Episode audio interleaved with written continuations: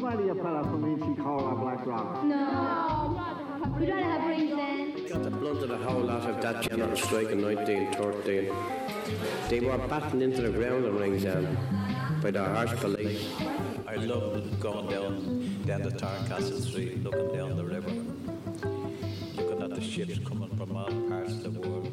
Hello, welcome to Time Waves, a radio history of Dublin 4. I'm Mick Hanley, and I hope you'll join us for the podcast in the coming weeks and months as we explore the fascinating history of this part of Dublin. Over the next few months, we'll be dipping into the history of Dublin 4 from Pearse Street to Ringsend to Irishtown to Sandymount and everywhere in between. And we're going to start this inaugural episode with the fascinating story of how the War of Independence affected one small part of Ringsend and the people who lived there a century ago. I'm delighted to be joined on this first episode by Shay Conley, activist, songwriter, chairman of the Ringsend Historical Society, and a member of the Margaret Keogh Committee, and by Turlough Kelly, local resident and researcher of this Time Waves, a radio history of Dublin 4 podcast. Lads, you're very welcome to the pro- programme. Uh, first of all, Turlough, um, I'd like to turn to you, and uh, this podcast uh, is obviously new to us here in uh, Rick and Rick Radio. Um, and over the coming months, just to give us a little bit of an insight of what we will be covering. Yeah, well, as you said, we're going to be very um, broad minded in terms of the, the area that we're covering. It's going to take in pretty much the whole Dublin 4 and adjacent area. So, as you said, everything from Pearse Street really as far as Sandymount. And it is an area that's completely steeped in history and really uh, always has been going back centuries and centuries. So, yeah, we're hoping to uncover both, you know, the, obviously the, the big picture stories that everyone's aware of, but also those little vignettes of local history that are, I think, are particularly vivid and particularly meaningful to people locally. Um, but before we get into the War of Independence and, of course, the huge role that Margaret Keogh played in it, uh, Turlough, you have some snippets as well to give us on events uh, that occurred uh, this month in history. Yeah, well, what we're going to do is is maybe look at various events that took place, you know, 50 or 100 years ago within the area. Uh, and some months and some weeks might be quieter than, than others. But uh, there, there were, I suppose, two major kind of milestones or major events uh, in the on relevant anniversaries. Um, so 50 years ago, there would have been quite a lot of, of uh, tumultuous goings on around Ringsend because there was a very large ESB strike, which obviously um, one of the epicenters of it was the power station here.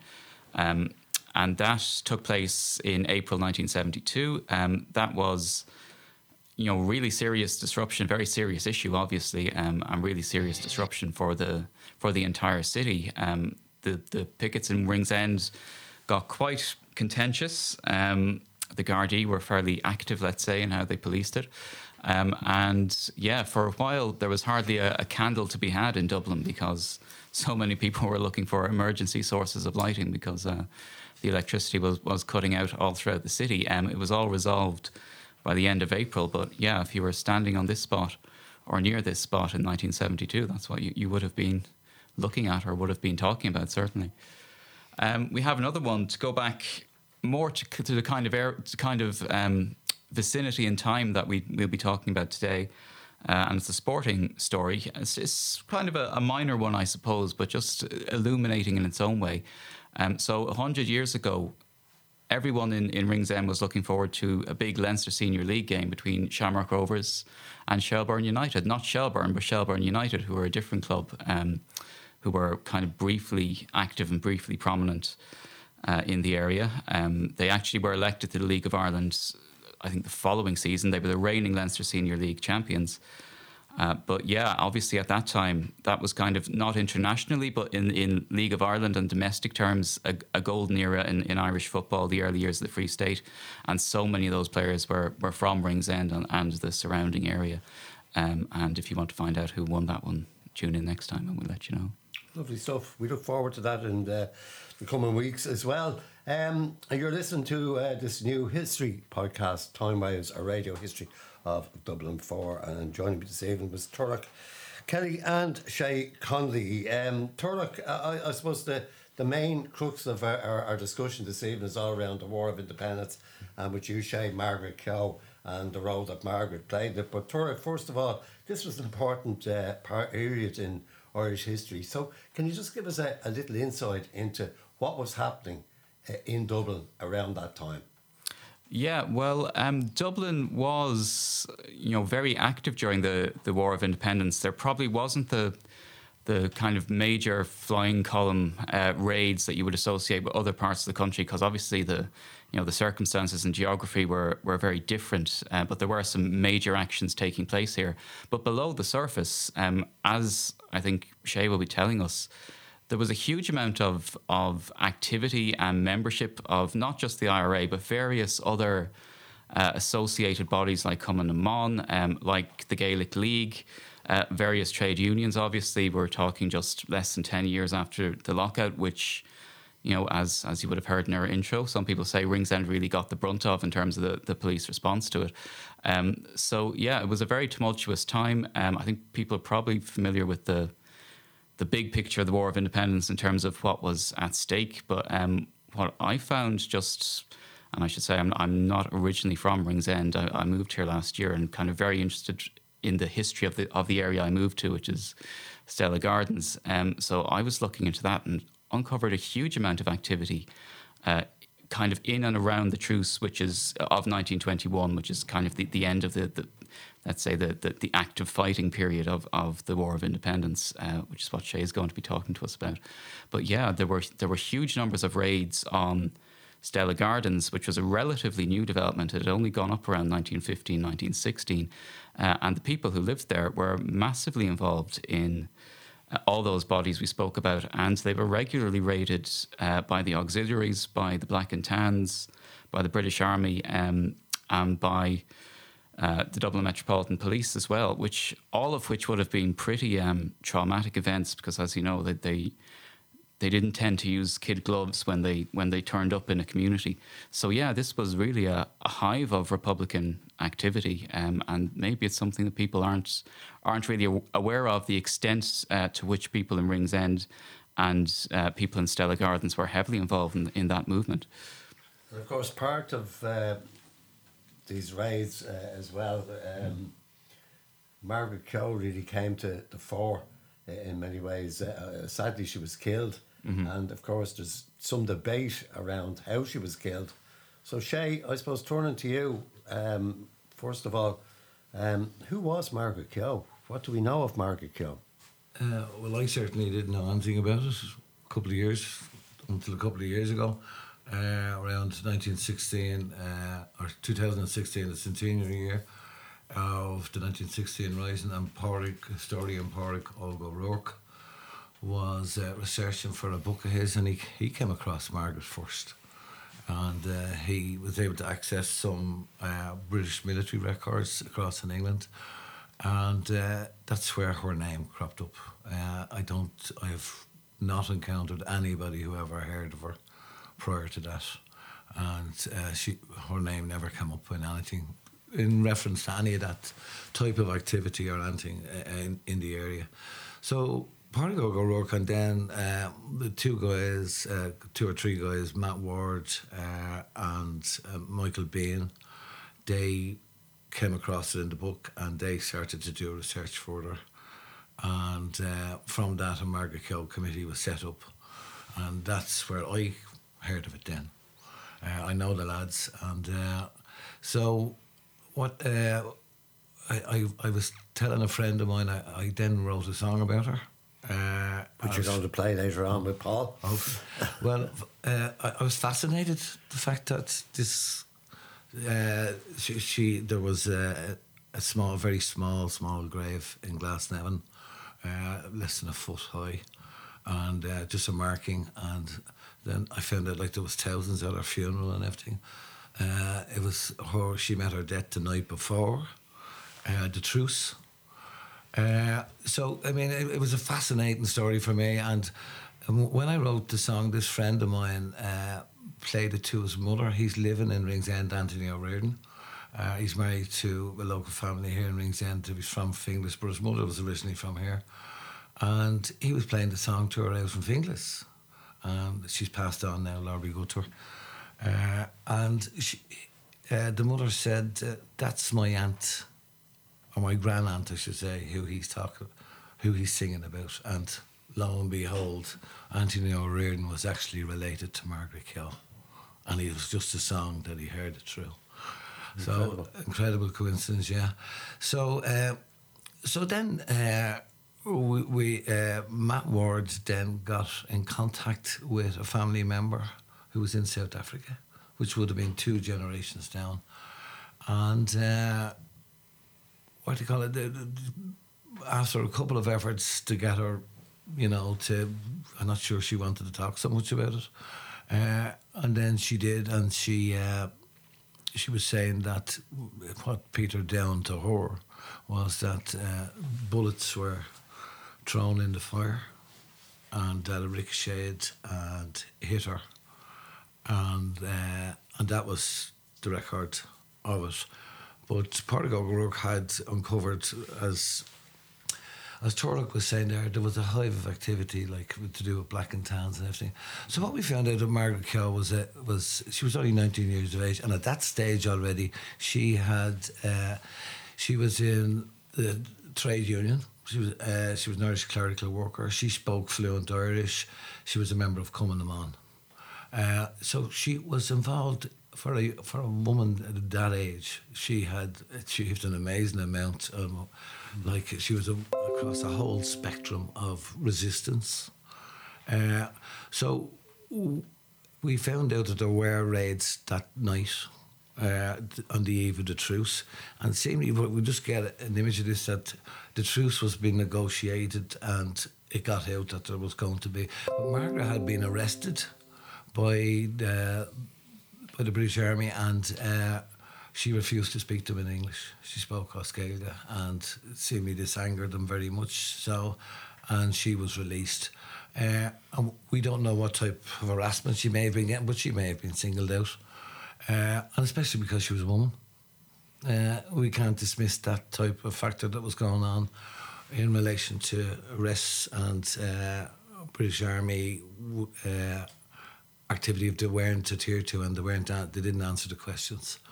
Uh, so it was a knock on our door at roughly ten thirty at night. And she was living in Stella Gardens. She's living in Stella Gardens, yeah. And uh, number 20, Stella Gardens. And she went down to answer the door and she could see no one.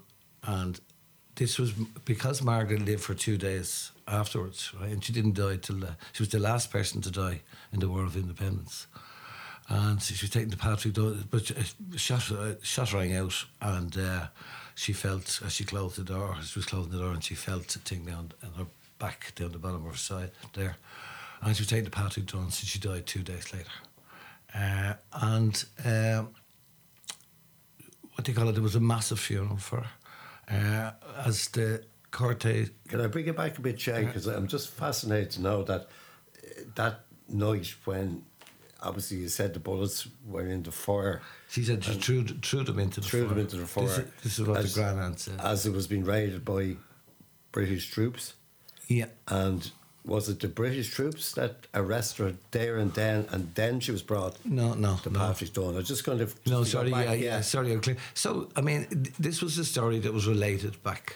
Yeah. But that story didn't stand up in, in lots of ways. Like, it was, it was, the, it was July, it was the 10th of July.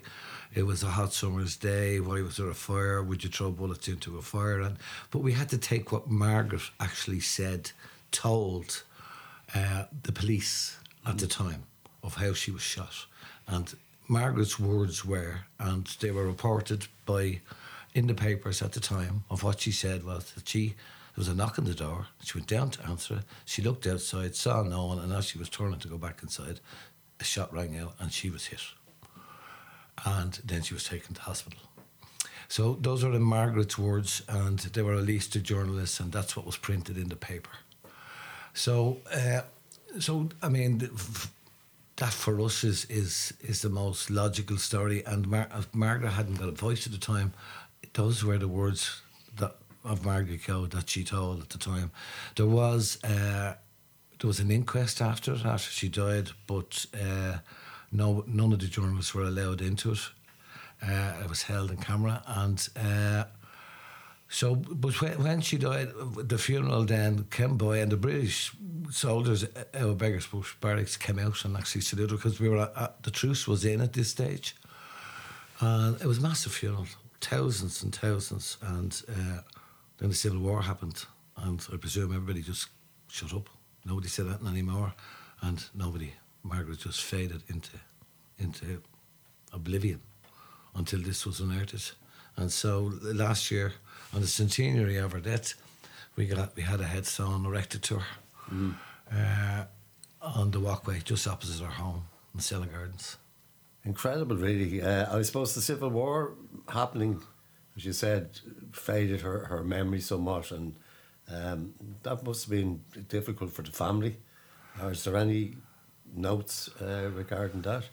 Uh, no, there's not really. I mean, you- you're talking about what's uh, there's, it's two generations away now. The the older members, uh, so it's very much here today. But I think you may find this in other things like what Cor- what Turlough is uh, uncovering as well, is that uh, everybody did. And I, I presume that the Civil War could have been so savage that people thought it was best just to close up, not pass it down to another generation in case it was going to go on for the safety of their children. It was done, it was settled, and just try and get on in life. Important now, though, to keep Margaret's memory alive, and as you said, uh, there has been events put in place uh, to do that. Um, I take it that there will be more. Yeah, we're, more? well, it'll be an annual event, yeah. And we're just discussing it today in the WhatsApp group, exactly what we will do. Uh, I personally, I would love to have, so we are entering into a whole new phase of politics. I would have love to have Margaret's uh, anniversary to be a, a place and a time where some keynote speeches can be made as we discuss the future of the island together. And uh, I've been in contact with some unionist people who uh, might uh, might come down, except for the relevance of where it is and what she stands for may be a difficulty. But that that is the type of thing that we would like to do. Is in so there's some keynote speech, speeches. So the Stella Gardens Margaret Cole could become a place. Keynote speeches were huge. Hundred years ago, you know, where people flocked to see what was going to be said, or where, so and with that national conversation that we're all going to have.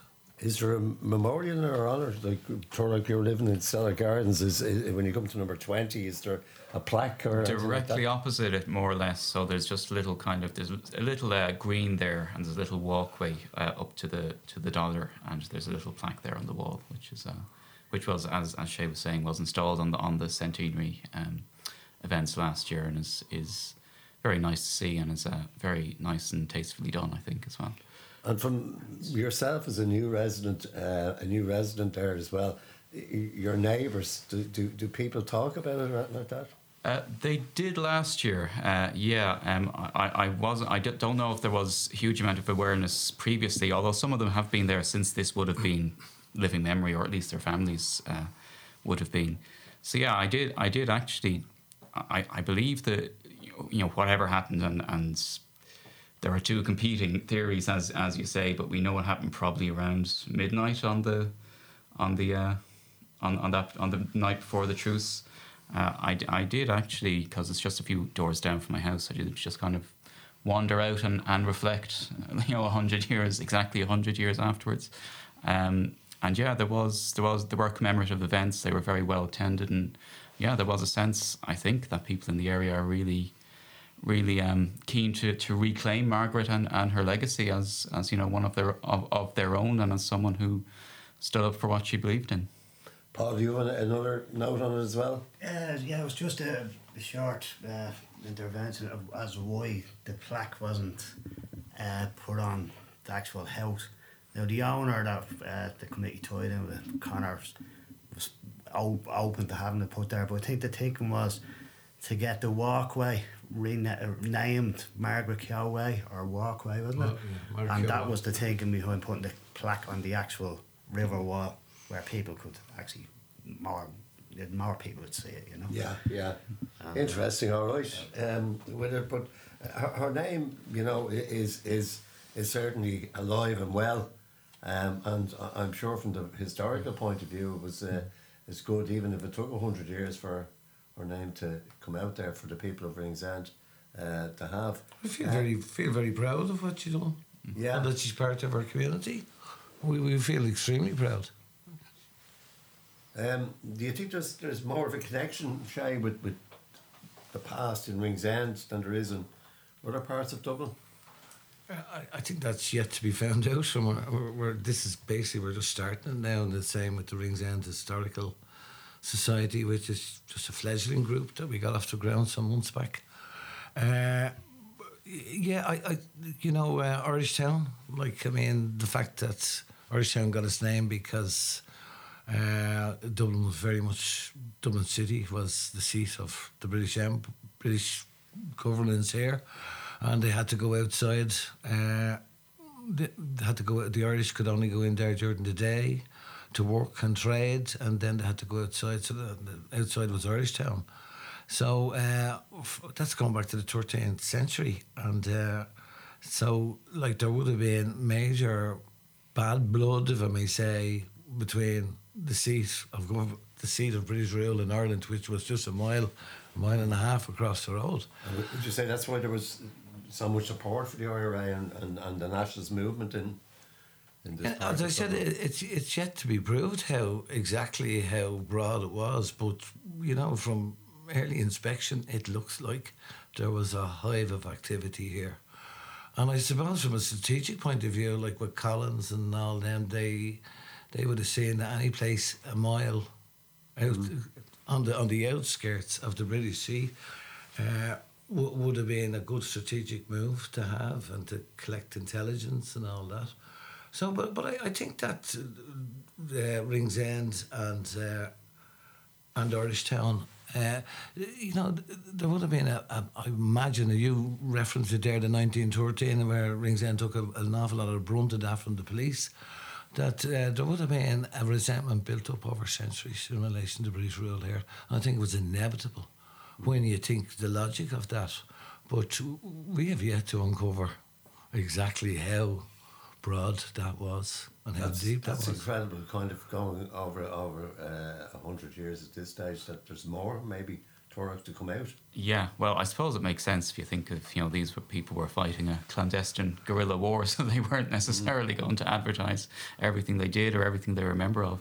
Um, yeah, but I, I think, as Shay was saying, as as just from the little bit of scratching the surface I've done as as just kind of an enthusiast, yeah, I was amazed to find the the extent and the depth that seems to be there in terms of membership of various organisations. I think what would be interesting would be to see how far that resentment continued or didn't continue into places like Sandymount, which obviously had a completely different relationship to the British state um, and completely different loyalties, probably.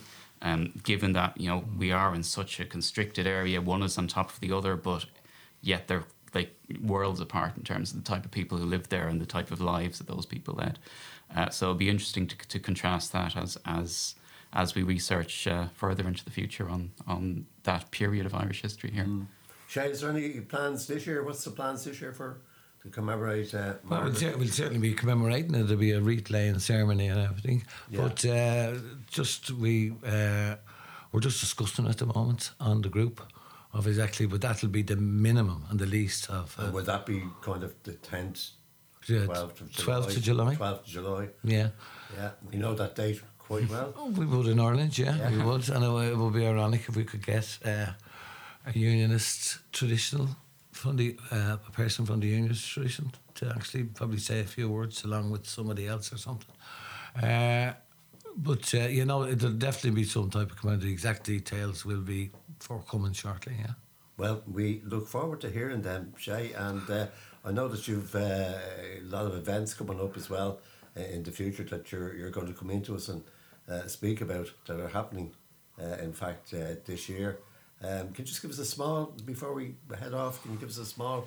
Well, the, the, the, yeah, well, uh, on Bloomsday we have a number of events. It'll be the first time Ringsend held an event because of the, uh, another unfolding uh, that uh, story that James Joyce first date was with uh, Nora Barn- Barnacle, his wife, uh, his future wife, was in Ringsend Park.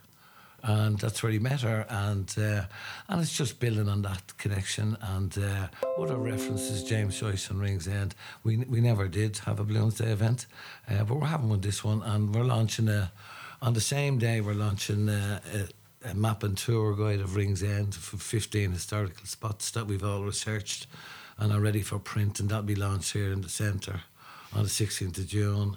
Uh, but we, we've a number of fledgling groups as well, like uh, murals committees and all that. And it's basically about trying to retain our identity. Uh, and uh, we're not known as Silicon Docks or, or Google Town or. That we, we have a rich history, a rich heritage here. And we want to give people a sense of belonging, a sense of density, uh, in very challenging times for the community. Indeed, we look forward to to uh, those events uh, around Joyce. But uh, today's um, discussion has been around Margaret Keogh and the War of Independence and the raids, especially on Stella Gardens. And Shay, as you said to us, uh, you wrote a song about uh, Margaret Keogh. Yeah. And um, yourself and Paul, uh, Paul's going to play the whistle. You're going to play the guitar. Are you both singing or no? Um, one singer, one song. We'll sing our one song. So you're going to give us a I'm very hurt after talking to you all this time. Mick. yeah. I'm only kidding. Just mind your for We'll try, we'll try in the horsey voice, right, which will. Gonna tell you a story now about a girl named Margaret Keogh from a little spot in Irish town. Just 21 when she was gunned down by the princes of the crown with their empire tumbling down. Their last act before they left this shore was to kill a woman on her door. Hey, Margaret, can we say hello? We're so sorry, but we didn't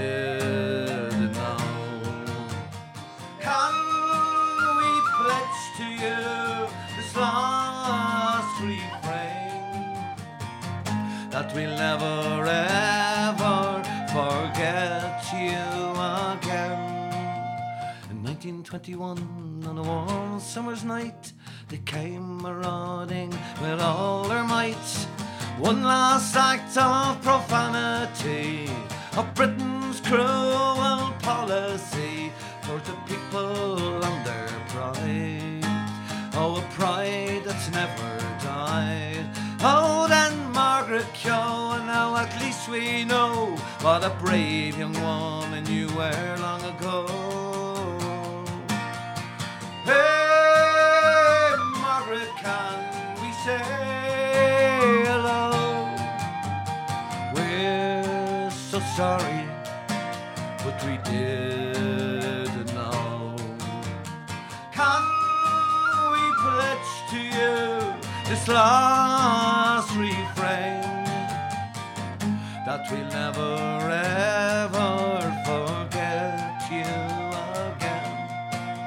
There's something that we must do in memory of you as a member of Cumann na mBan. So proud to speak your native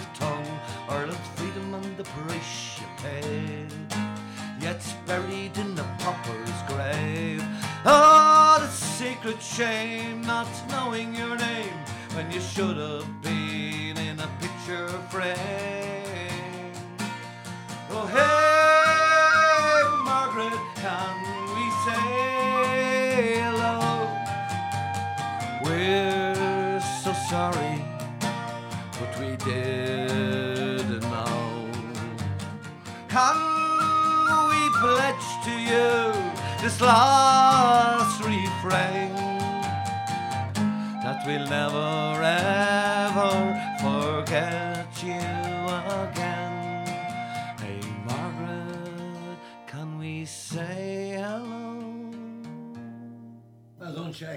Absolutely brilliant, Paul. well done. Great song there. Uh, all about Margaret Keogh. Uh, you've been listening to us here on Time Waves, a radio history of the Dublin uh, for over the last half an hour uh, or so. And uh, again, my thanks to Shay Conley, uh, to Turlough Kelly, and to Paul Brannock, and to uh, Dylan Clayton on sound as well. We'll be back on Tuesday, the 17th of May, with our next instalment of Time Waves, a radio history of Dublin 4 from myself and Mick Handy. Take care and have a great month. Take care. Bye bye.